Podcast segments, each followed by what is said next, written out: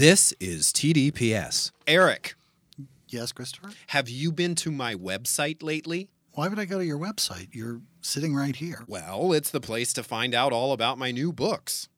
Why would I go to your website for that? Again, you're sitting right here. All right, well, for people who aren't right here, ChristopherRiceBooks.com is a great place to get information about my new releases. which you'll give me copies of because I'm sitting right here. Yeah, maybe. But for those who aren't currently sitting in our studio on the Sunset Strip, check out my website, sign up for my mailing list, and check out all the posts on my blog where I talk smack about Eric Shaw Quinn. What smack? Shut up and read this new book I wrote. Fuck that and fuck ChristopherRiceBooks.com. This ad did not go as planned. This was an ad?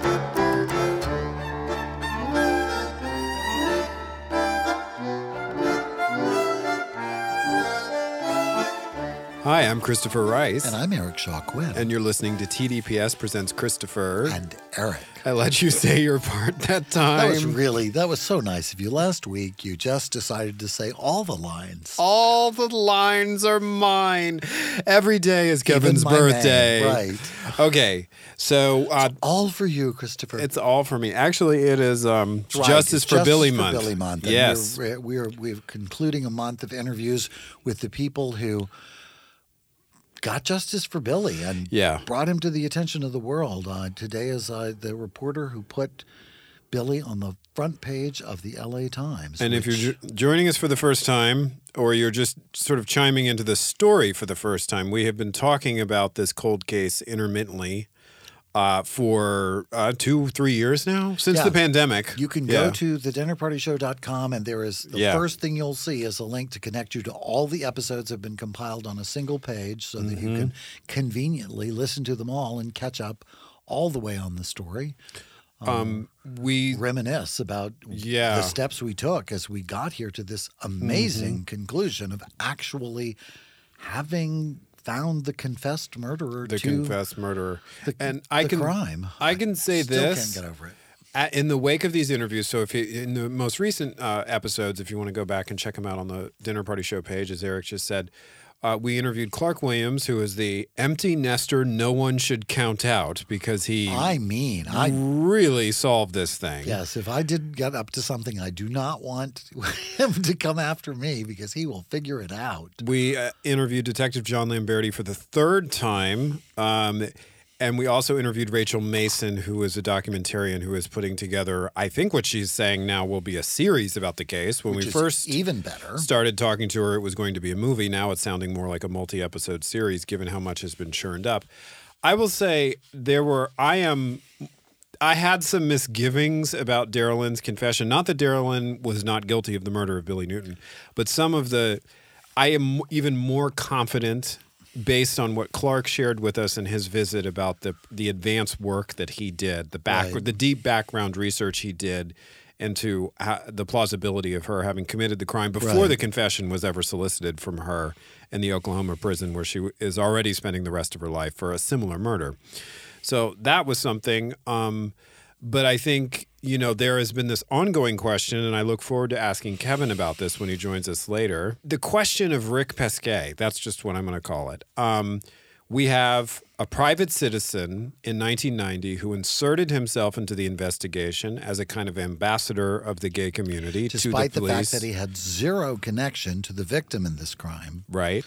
And then it turned out that he had at least a professional relationship, a solid professional relationship with the person who turned out to be the murderer. The person we discovered to be the murderer 30 years later.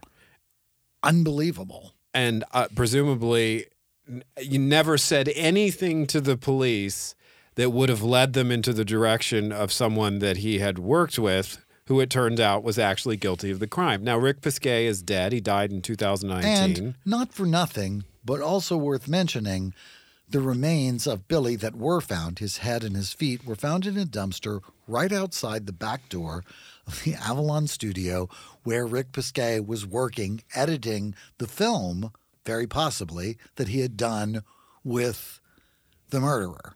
the murderer. If if not that film, it would have been a different film, but we think very possibly it was actually a film that starred the murderer. So that kind of connection just leaves a few additional questions. And the thing I want to talk to Kevin about is that the way he writes about it in his article is very it's a soft touch. He sort of leaves it up to you, the reader. Interesting approach. I Yeah. appreciated that. So I, I want to I want to ask him what he feels about that, and because he's an objective journalist, he probably won't probably won't say because Well, it's not his job. And but he doesn't actually yeah. have that information. And journalists, I hope, are not typically, unless they are at one particular news outlet, um, not in the habit of just coming up with a different version of the facts that Mm-hmm. suits their story better.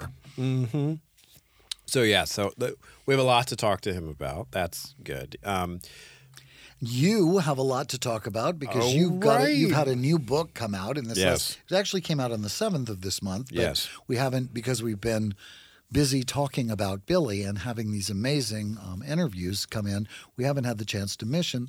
Mission mention Sapphire Storm. Your, your Yes, latest in you your got the Sapphire name Cove, right. Look the at latest in your Sapphire Cove series. Yes, the latest is the third in the Sapphire Cove series. These are steamy gay romance novels I write under my pseudonym, my public pseudonym, C. They're Travis printed Rice. on steamed tofu. They're very steamy. Steamy Rice. That's what they should call steamy me. rice. Steamed Rice. That should have been your pen name, No. Steamy Rice. That's my drag name. I like that even better. That's my drag name, Steamy Rice. So yeah, no, it came out on March seventh. I think it's a lot of fun. It's it's drama and intrigue filled and has Hollywood scandal and but it's a romance novel about the maybe the most mismatched gay couple you could think of or that I could think of. It's definitely an Really? enemies to And lovers. I've I've met all of our friends, so there's some there's some pretty mismatched couples up in there. So that that's got to be a that's a that's quite a claim. but I raised the stakes pretty high. I did, I did, I did. And uh, you and I both completed another year around the sun this month. We didn't talk Right. about that either. It's birthday month. It's Yeah. absolutely Christopher's. Happy birthday, Christopher. Happy birthday, Eric Shaw Thank Quinn. you What's it like to be 27 again? Well, you know, it's been great for the last 35 years. I've figured, what the hell, one more time. My greatest hit. All right, so enough about the two of us. We're going to. Uh, oh, be- I'm sorry, Christopher. I beg to differ. It's never, ever been quite enough about the two of us. But I will say this month, I'm happy to defer to, defer to uh, Billy Newton. This Mm-hmm. Is Justice for Billy Month. And I'm really glad we've been able to uh, reassemble all of the people who were a part of bringing this story to everybody's attention and amazingly Yeah. bringing it to this astonishing conclusion that I don't think any of us saw coming not very long ago.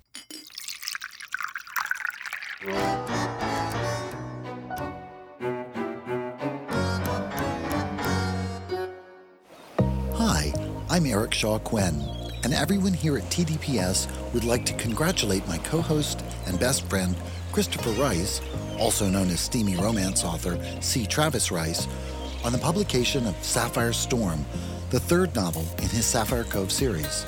Sapphire Storm is the drama filled tale of a forbidden romance that exposes old secrets and incurs the wrath of the powerful and the famous. It went on sale March 7th, along with the first two entries in the series, Sapphire Sunset and Sapphire Spring. It's available wherever ebooks are sold. Congratulations, C. Travis Rice, and congratulations, Christopher.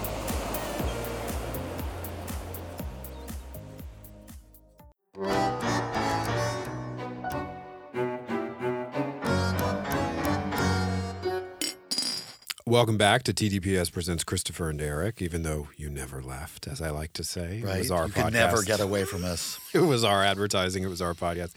Uh, Justice for Billy Month continues here. Uh, we are joined by our fourth and final guest for this month. The man who put Billy on the cover of the LA Times, maybe my favorite part of this whole story. Uh, journalist Kevin Rector, welcome to the podcast. Thank you for joining us today via Zoom. Yeah, thank you for having me. Um, so we've we've talked to all the kind of principles in in what you dubbed the Um, amateur team of uh, detect eh, team of amateur detectives, I should say. The band. We've talked to Clark Williams. We've talked to uh, Rachel Mason, and we've talked, of course, several times to Detective John Lamberti. But we wanted to talk to you about how this story came to your attention and your process with it in the beginning. Yeah, so the first um, I learned of it was through Rachel. She reached out to me and wanted to chat. Uh, she had initially contacted me through email um, and had given me sort of the broad strokes. And it, of course, sounded like a fascinating story and a really terrible one, um, and something I, I certainly wanted to look into and hear more about. And so I talked to Rachel, and um, she gave me a few more details and ended up helping me greatly get in touch with those other principals you mentioned and, and you guys. And so, what was it initially about the story that leaped out at you and got your attention? Because I'm sure you get pitch stories all the time. You get tips, you get leads, you get you, people saying you should really write about this. What was it about we this certainly one? do. Right. Yeah, I mean, if only every email telling me that I should write a story were this interesting. um, um, I do get I do get a lot of uh, unsolicited uh, suggestions for things I should write about, and um, so going into any new email, I'm kind of saying, okay, what's this one going to say? Um, but I have had wonderful luck in the past with people unsolicited telling me about great stories. So I try never to ignore emails or phone calls. Or They got to like that. come from somewhere. Mm-hmm. Absolutely. Um, and people who are in the community, as Rachel is, and ha- as other people who reach out to journalists are, they know many of these stories that are newsworthy and we should write about better than we do. And so, anyways, I opened Rachel's email. I was familiar with Circus of Books, and so Mm-hmm. I I immediately knew oh sort of who she was and that she was legit. And then, um, I mean, you guys know as well as I do. This story, bones and all, is um, a fascinating one, and one that I think has great cultural and news value.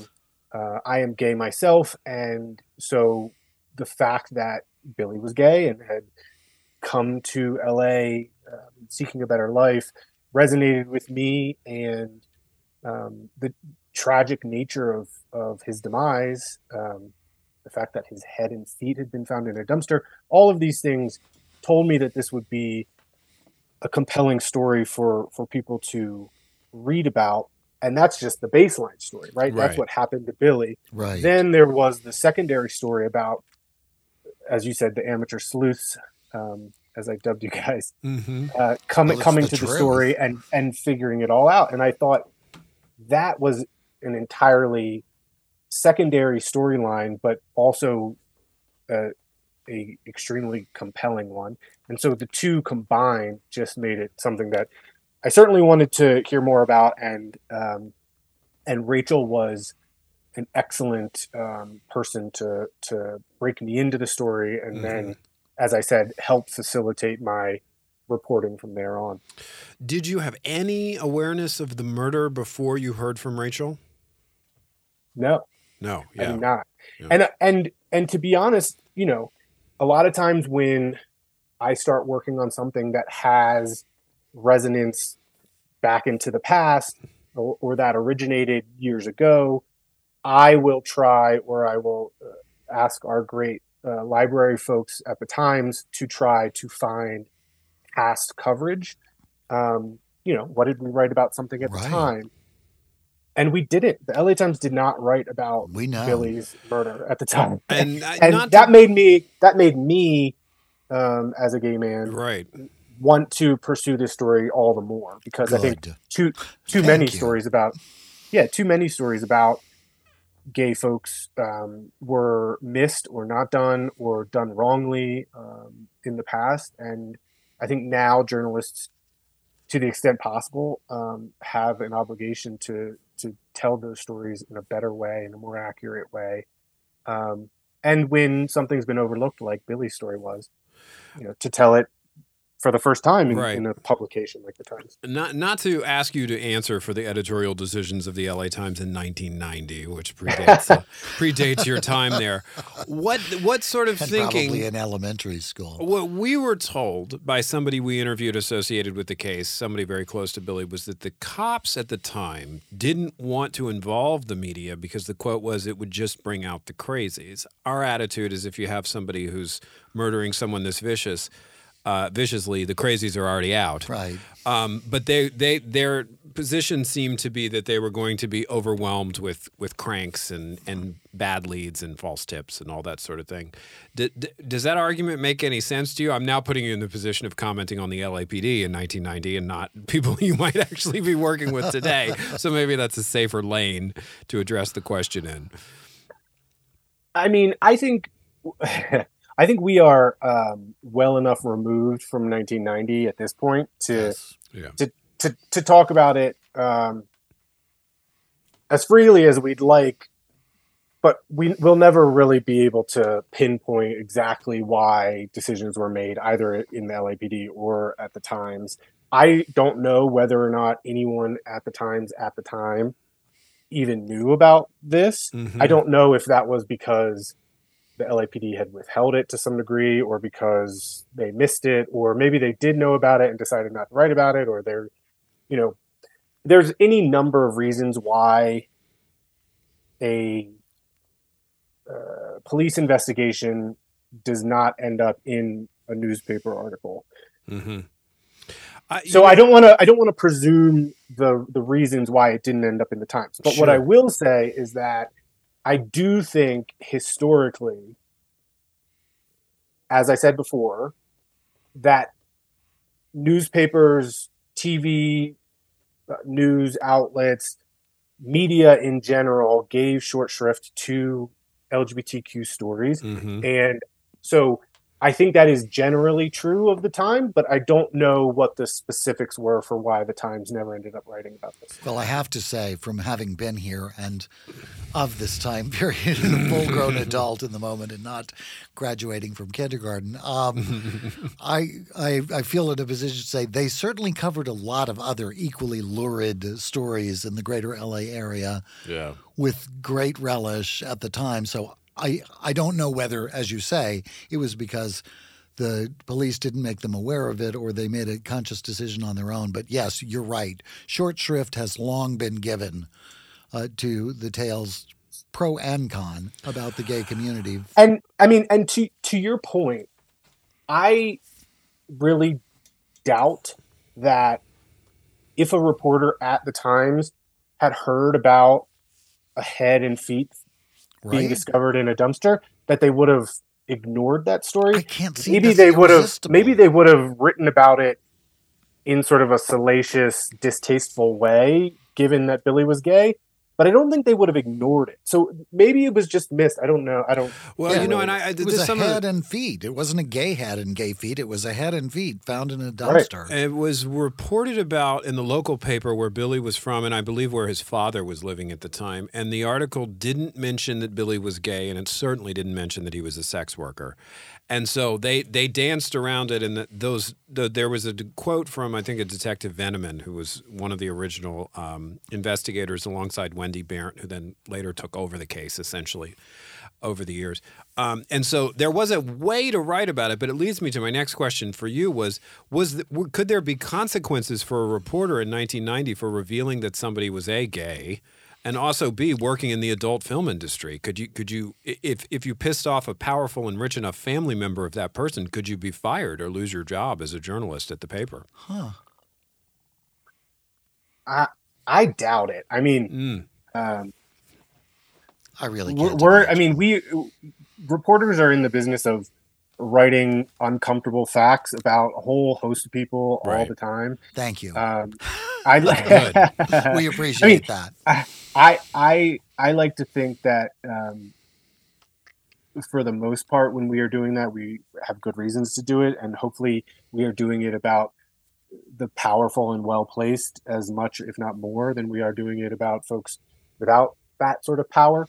But um, I, I I really doubt that um, if folks at the Times had been aware of this case, they would have ignored it for for any reason, really, because it Mhm. is so gruesome and uh, so sad and so shocking to the senses and so no, and so newsworthy. So I, my my best guess is that at the time there was a lot of violence in LA. Yes, we've talked This about case- that. Yeah. I mean, maybe this just it just didn't rise to anyone's attention and just didn't make it into the paper. I don't know. It was, it was there were a thousand homicides that year. I think, uh, in uh, L.A. County or LA City. I can't remember which municipality it was in, but it was a staggeringly high number. The city was, you know, heating up for the LA riots, which were going to happen in short order. I mean, it was a, it was a really violent, dangerous time in the city of LA, and a lot of people were dying. So I think that's totally and a I logical think, conclusion. I think it's worth taking into consideration. There was also this was in a time period, and again, I'm speaking as the senior member of this conversation, but there was actually a time period not too far removed from this, and maybe perhaps even including this, where you just didn't identify somebody as being gay because that in itself was almost considered like a slander of them, even if it was true. And so people just didn't bring it up. They didn't yeah. really start asking. I think at this moment in time, with the uh, with AIDS being the raging incident that it was, it was that was going away, but I don't know that it was gone completely yet. So there may have been some consideration around that. Although the Wisconsin, obviously Billy wasn't making much of a secret of it. But the Wisconsin article was a great example of that because it said he'd gone to Hollywood to be a costume designer. That was it. That's how it described. And you know, missing from it were the details we now know he had run away from home because he'd been thrown out by his father for being gay. You know, all those sort of things. But yes, yeah, but yeah, it is great. If you go back and read that article, you can really see what you were talking about, Eric. Um, so uh, you know, this is these are subjects that you cover often, Kevin. You're sort of developing a, a portfolio at the LA Times in particular. And again, thank you. Thank you. Um, has has the climate around covering them changed since you started your career? I don't want to make assumptions about how long you've been a reporter or how old you might be. I know Eric has identified himself as the most senior. As being really, really old. uh, what do you mean by that? Do you mean stories about gay folks? Do you mean cold cases? Well, there's a mean... lot of. We're talking about a case here where um, the confessed killer now identifies as a woman. And so we have had to catch ourselves as progressive and openly queer as we are. We've had to catch ourselves. You, sometimes we use the wrong pronouns. Um, there's a lot to there's a, there are a lot of sort of new term terms that we all have to become familiar with, and a new awareness, and a new awareness, yeah, of different. You know, I think that um, obviously, I think journalists are always sort of and often very unfairly accused of bias in certain subjects. And I think whenever you're covering a minority group, uh, you can be your work can be laid open to that kind of critique. Is that something that you've dealt with in your career? I know for the LA Times you covered the shooting at in Colorado Springs at the gay nightclub. Have you ever have you had to navigate sort of changing mores to to tell the kind of stories that you want to tell? Yeah, for sure. I mean, um, I'm in my late 30s. I was an LGBTQ stud, studies minor in college mm. uh, and wrote, I remember writing. Um, wow! I just a story about a trans. that could be a minor in college. That really makes, that makes my old heart happy.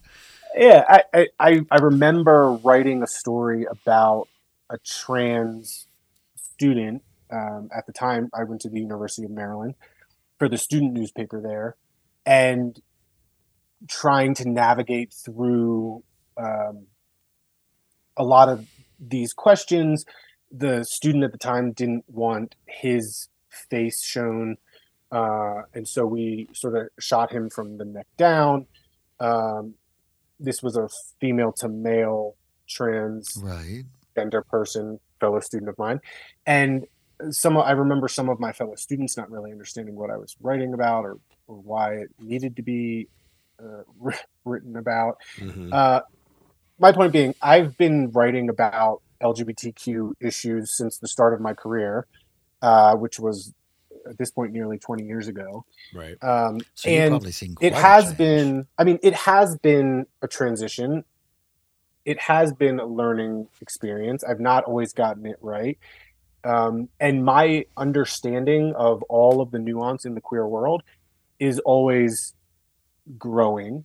Um, and I think that is true of our culture generally mm-hmm. over the last 20 years. Um, I think there are a lot of people in this country now who have a have a pretty good understanding of, of LGBTQ identity and what it means to be trans and etc. And that was not true 20 years ago. Mm-mm. Mm-mm. Um, no, I think the ki- kids now growing up and you know young adults um, are so much more fluid with it all, and it, it comes to them easier. And um, I think journalism as a whole has had to go through that transition with the rest of our society. Mm-hmm. Um, I've done it as a as a reporter, and I have you know I've gotten pushback at times. You know, when I went to um, Colorado Springs and covered the Club Q shooting, um, I, I, ended up writing a personal piece about covering mass shootings because co- I've covered a lot now, mm. um, oh, and covering that one being quite personal for me and, and my ending, ending up showing sort of some emotion to some of the sources I met. And that, in my perspective, helping me in my reporting. Um, but, but when I was in Colorado Springs, every single person I interviewed, I asked them how they, how they identified and what pronouns they used. Mm-hmm.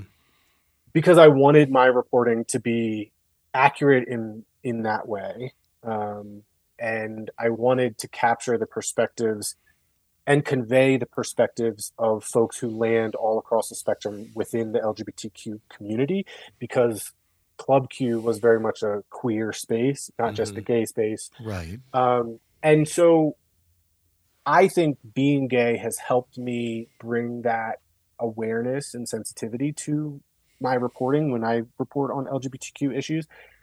But I do think that that awareness and sensitivity is growing every day in the journalism space and more and more journalists are comfortable with it particularly younger journalists and I, I, think that's all for the better particularly given that we are in this moment where folks on the ideological right are attacking trans identity. Mm-hmm. um, i think it's really important for journalists to get it right. And so absolutely. the, the, the, the more we can get it right the better. And what has that been like working with older editors, more senior editors, have you been a force for, to educate them to some degree? I have only had really great experiences with um, with editors, mm-hmm. and so I, I I don't I wouldn't say that. It would um, seem like a pretty broad-minded group of people. I mean, just to do the work to begin with, it doesn't seem like the sort of people who are closed to new ideas and new thoughts. I mean, why would you be a journalist if you right. were? Yeah. Yeah, I mean, there. I I think um, maybe this maybe this is, is is in part because I've covered crime and violence and police so long, but uh, I've been known to cuss from time to time. Mm-hmm. I don't think reporters are shrinking violets. We are dealing with uh, really, really serious stuff.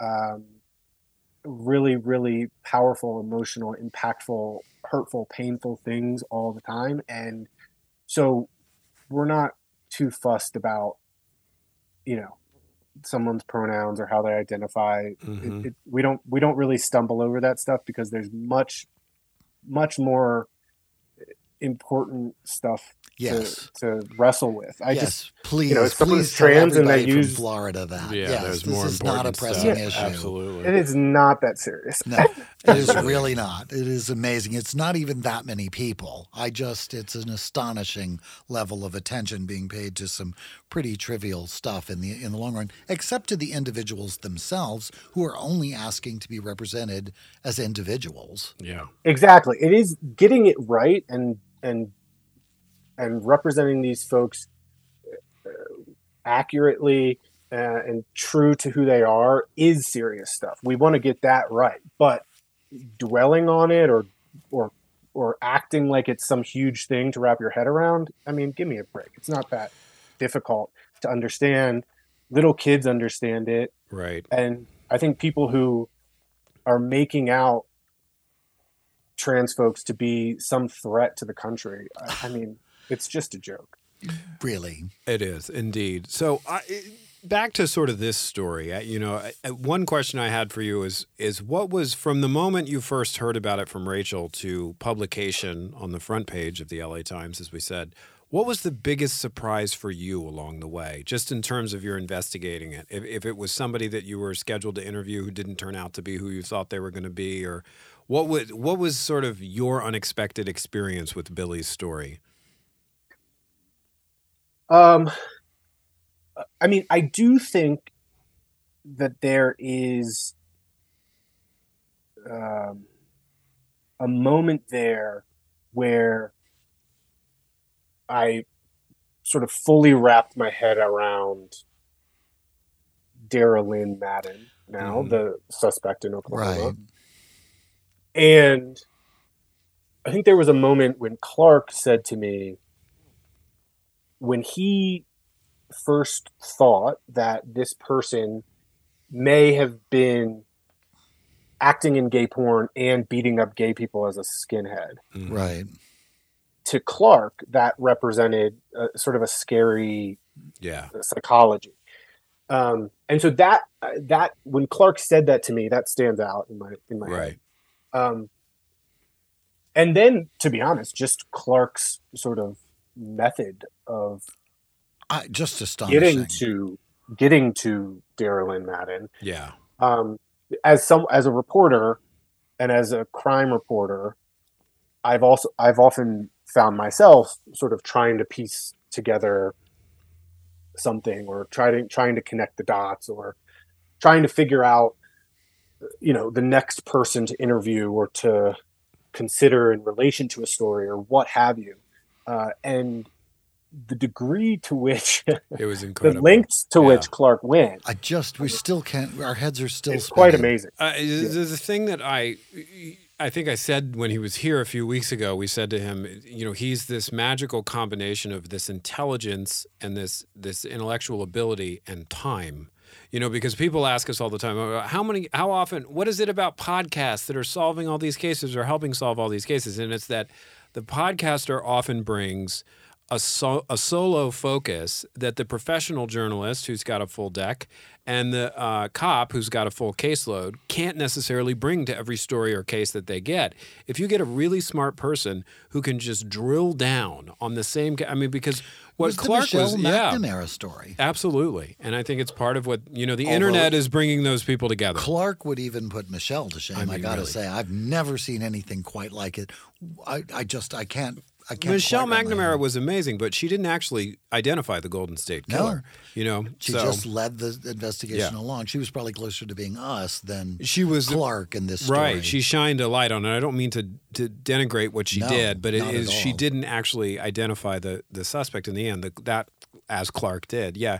It's amazing. you know i think th- there is um there's something that i've thought about a, a good amount as well and it's there is the element of time which clark had Yes. but there's also the element of timing and by Mm. that i mean you know when i was talking to wendy burnt the original detective she was talking about you know this case being her white whale and Right.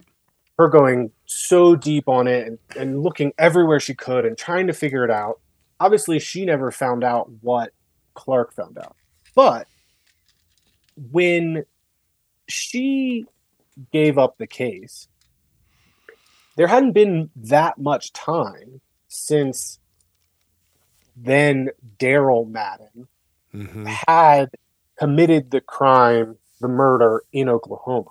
Right. And so she if if she had done through the the majority of her time on the case, if she had done the exact same exercise that Clark had done, nothing would have popped up about Daryl Madden murdering someone in Oklahoma to set off the alarm Right. bells. Exactly. there wouldn't was have been only because of the, killing the book. it was only because so much time had passed that Daryl Madden, now Daryl Lynn Madden, had this in her history for it to pop up in Right. Clark's research. So yeah. I, I just find that that's what makes this possible to solve as a cold case where it may not have been as solvable. It was the perfect moment. It Back was the moment at which this could be solved. I, we've commented on that ourselves. Uh, But and there's Yeah. another aspect of the story in the time that we have left that Kevin that I wanted to ask you about that we both want to ask you about because we've asked everybody about it. And it, 'cause and we can't let it go. it's it's one of those things where your article is written in such a professional and, and and sort of lyrical way that you kind of let the reader decide for themselves. But a big piece of this, what got Clark investigating down the road that led him to Daryl Lee Madden, Daryl Lynn now, was a gentleman named Rick Pesquet. And Rick Pesquet had was a member of the gay community who had really inserted himself into the investigation. For good reason or bad, we don't know. We don't know. And apparently it wasn't clear to the investigators at the time that he had a, a double life as a porn director. and a relationship with somebody who turned out to be the killer. You're right. What we understand to be a professional relationship, which is he had directed, um, uh, who was then Daryl Madden in a porn film called The Devil and Danny Webster, which he performed in under the name Billy Houston. So we ne- we look at this in retrospect, as we put it to Rachel Mason when she was here last week. We look at Rick's involvement and we see that he has no real connection to Billy Newton other than his desire to insert himself into the investigation, but he ends up having a connection to the killer. And this is someone who was in there from day one. This is someone who Mark Rabins has said to us was his sole source of information about the police investigation. This is someone whose phone number was on the information wanted flyers that were distributed around West Hollywood at the time with Billy's phone number. So any leads coming in. How suspicious should we be, let's just say after reading your article, of Rick Pesquet? Um, I don't know. I mean, that's another um, one of the great many aspects of this that remains um, Mysterious. Yeah. mysterious, right? I mean, my impression is that because Wendy Burnt was always sort of, I don't want to say wary, but nervous that she was missing something about Pesquet. Mm. Oh, Mhm. It that's was interesting. it was part of what Lamberti told Wendy after they got the confession was, "Hey, Wendy, don't worry. You don't have to worry that you were missing something about Pasquet anymore. It wasn't Pasquet. It was Daryl and Madden." Hmm. So my impression is that, from the perspective of the detectives, Pasquet is not involved. Okay. At least not Uh-huh. to, to their knowledge, right? Okay. Yeah. Um, but it, you know, it it it brings up something that I think um, has stayed with me since writing the story, which is Daryl Lynn says that she has she had accomplices and that Mhm. she knows who they w- who they are, and Lamberti quotes her as saying, "I may be a murderer, but I'm not a snitch." right. Right. and the LAPD is closing out the case. Right. What of these accomplices? Um, Do they get away with murder?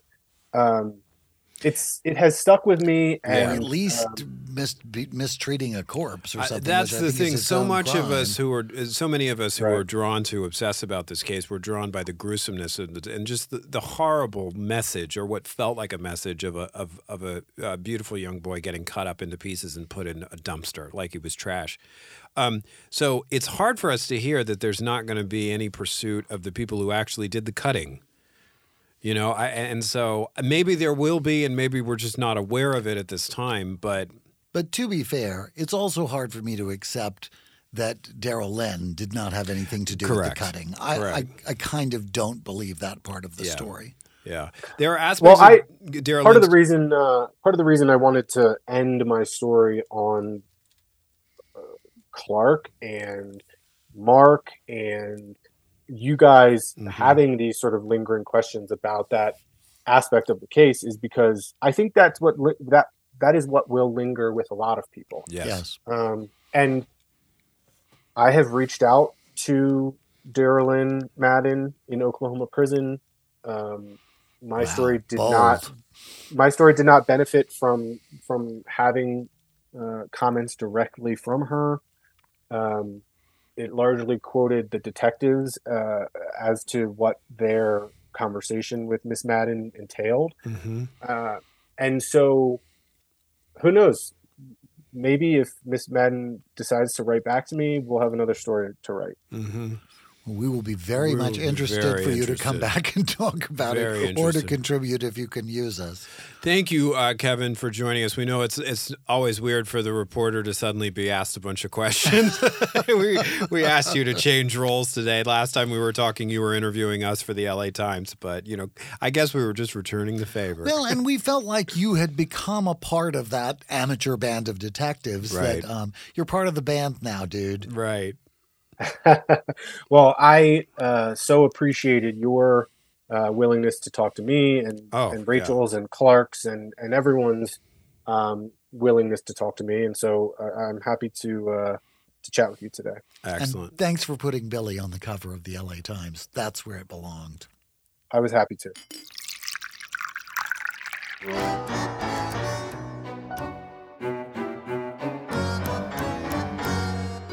I'm Christopher Rice. And I'm Eric Shaw Quinn. Do you have a question or comment about this podcast? Then come share it with us on our Facebook page at facebook.com slash the dinner party show, no spaces, and we'll do our best to answer it on the show. Just watch out for our aggrieved manservant, Shea Butters. He moderates the page, and he's been known to talk smack about the two of us. Most of what he says about you is true, though. We can discuss this later.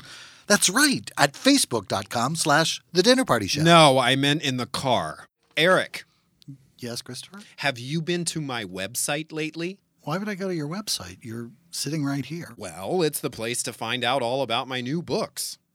Why would I go to your website for that? Again, you're sitting right here. All right, well, for people who aren't right here, ChristopherRiceBooks.com is a great place to get information about my new releases. which you'll give me copies of because I'm sitting right here. Yeah, maybe. But for those who aren't currently sitting in our studio on the Sunset Strip, check out my website, sign up for my mailing list, and check out all the posts on my blog where I talk smack about Eric Shaw Quinn. What smack? Shut up and read this new book I wrote. Fuck that and fuck ChristopherRiceBooks.com. This ad did not go as planned.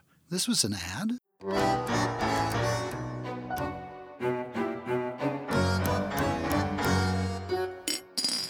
Well, uh, I, I do we feel like we learned anything new about the case after these episodes, after this month of Justice for Billy? Well, I feel supported in my continuing suspicions in and around the case. We have a confessed murderer. I feel very confident in both the confession and in the in the case itself.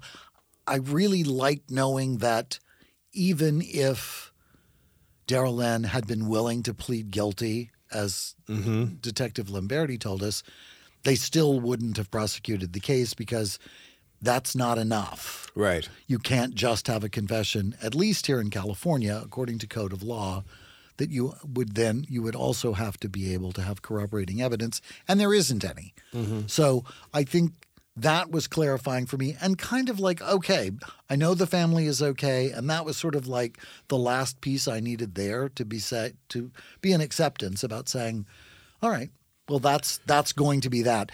The the the facts match up. Daryl Lynn knew things about the murder that only the murderer would know.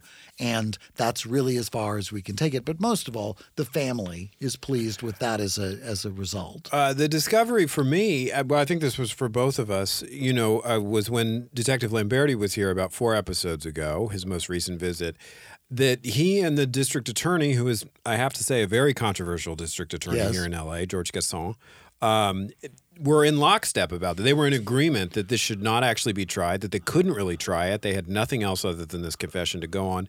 And so I was glad to hear that Lamberti didn't have to go to war with the department over this. Yeah. Um, that's not necessarily clear from the from the LA Times article, but the LA Times article was coming out sort of right as these decisions were being made. So it wasn't a deep dive on the DA's thinking because they had just sort of made their verdict. Right. They had made the Yeah. announcement. And then the other thing that has been interesting to me going along to a man, everybody we have talked to has said our suspicions in and around Rick mm-hmm. Pesquet are founded probably not that Rick committed the murderer, but there's a great potential that Rick could have been Yes. involved in some sort of cover up around the murder and and I continue to be suspicious about that. I whether somebody else was involved in dismembering the body as Daryl Lynn says or Daryl Lynn is just lying about that part and you know, like given Daryl Lynn's track record, there could be lying involved. I wouldn't be too surprised about that.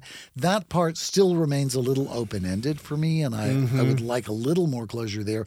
But I'm comfortable in thinking that Daryl Lynn probably was at least part of uh, that participation, especially because Daryl Lynn would have been aware of the particular location where those remains were found Yeah. because it was right outside the door of the editing studios of Daryl Lynn's director and producer at the time, mm-hmm. Rick Pesquet. Yeah. I just, there's no way around that, for lack of a better phrase. There's no way around that. The, this is, if this was all happening inside of West Hollywood, if the alleyway was in West Hollywood, if the club was in West Hollywood, you could make the case, well, it's a one square mile city packed full of gay people and it's an incestuous community. He went missing in West Hollywood. The body parts were found in Hollywood, a good distance away, not miles and miles away, No. but a good distance away, not around the corner by Yeah. any stretch of the imagination. So, I just there's a lot to explain there, and I'm I was I, you're right. I was glad to hear from the people we interviewed that they didn't think I was that we were crazy to be focused in on those details, but it leaves the question of if we're how many accomplices were there? Will they ever be identified or found? I think what we heard from some people echoed what I was already feeling, which is the minute we started talking about skinhead gangs, things got a little scary. I mean, when we when you and I started talking about this, as you said on a previous episode, we we were a little nervous. We're poking we in an old know case. if the murderer was still out there. Like, but the odds were, the odds seemed to be that the murderer was long dead. Probably. It's been a while. But that's not the case. And instead, the murderer has confessed in a way that has pointed the finger at accomplices from the Aryan Brotherhood, uh, specifically Tom Metzger, who was a ringleader of the Aryan Brotherhood and who was successfully taken to trial at the time for having used his hate speech to and to motivate acts of violence. And so, what what Clark was saying to us is that all of the disparate Aryan Brotherhood groups in Los Angeles at the time were very worked up, and there was a lot of violence. So. He so there's just some lost the case Yeah. the week prior to Billy's murder. So Yeah. it was actually a really sort of flashpoint time with that particular group. So it's likely that was the group that Daryl Lynn was working with Right. in that moment um, when they were exacting their revenge on defenseless people off the street. Jesus but Christ. again, it's you know it's it's open to speculation, and Daryl Lynn has refused to be a snitch. I may be a murderer, but I'm not a snitch.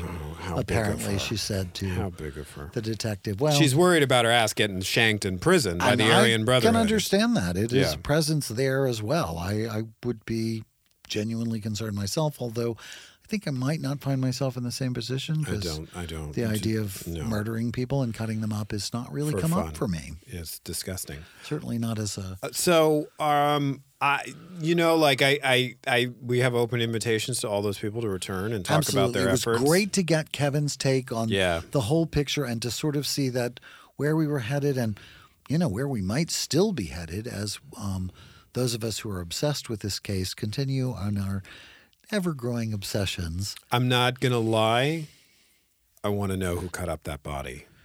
I it's the thing that I want closure on that. I Mm-hmm. want somebody I feel like I do know in part. I feel like Daryl Lynn obviously was part of it given the location of the remains and her Yeah. connection to the person who would have been connected to that location. So that seems to be a tell at Mm-hmm. the very least, if not a confirmation.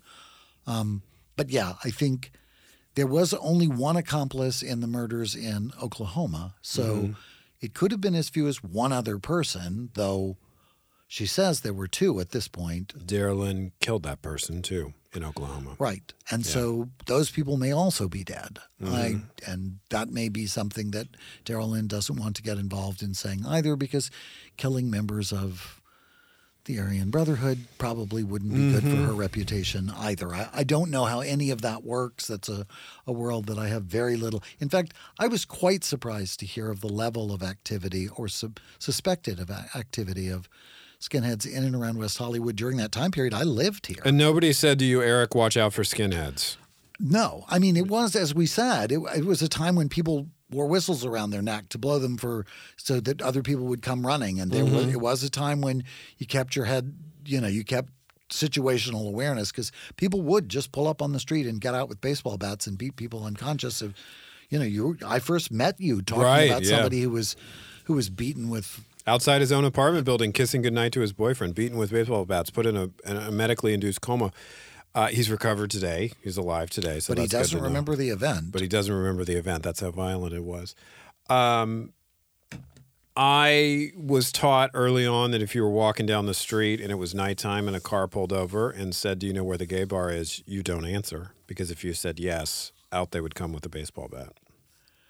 just the admit, it was Yeah. an admission of guilt. Right. Just yeah. So um, it only took thirty years.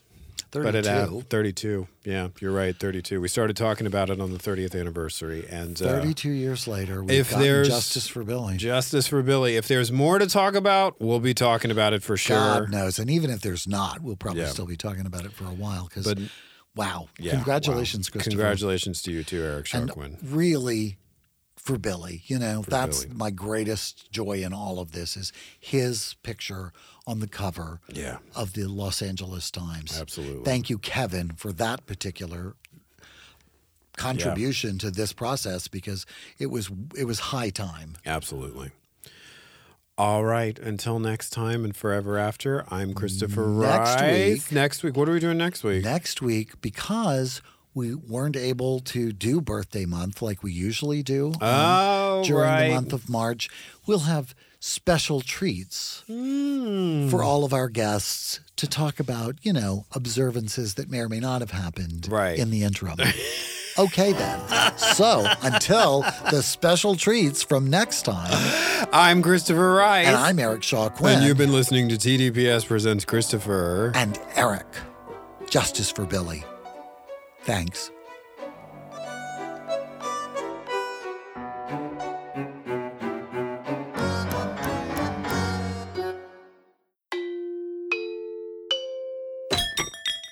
This is TDPS.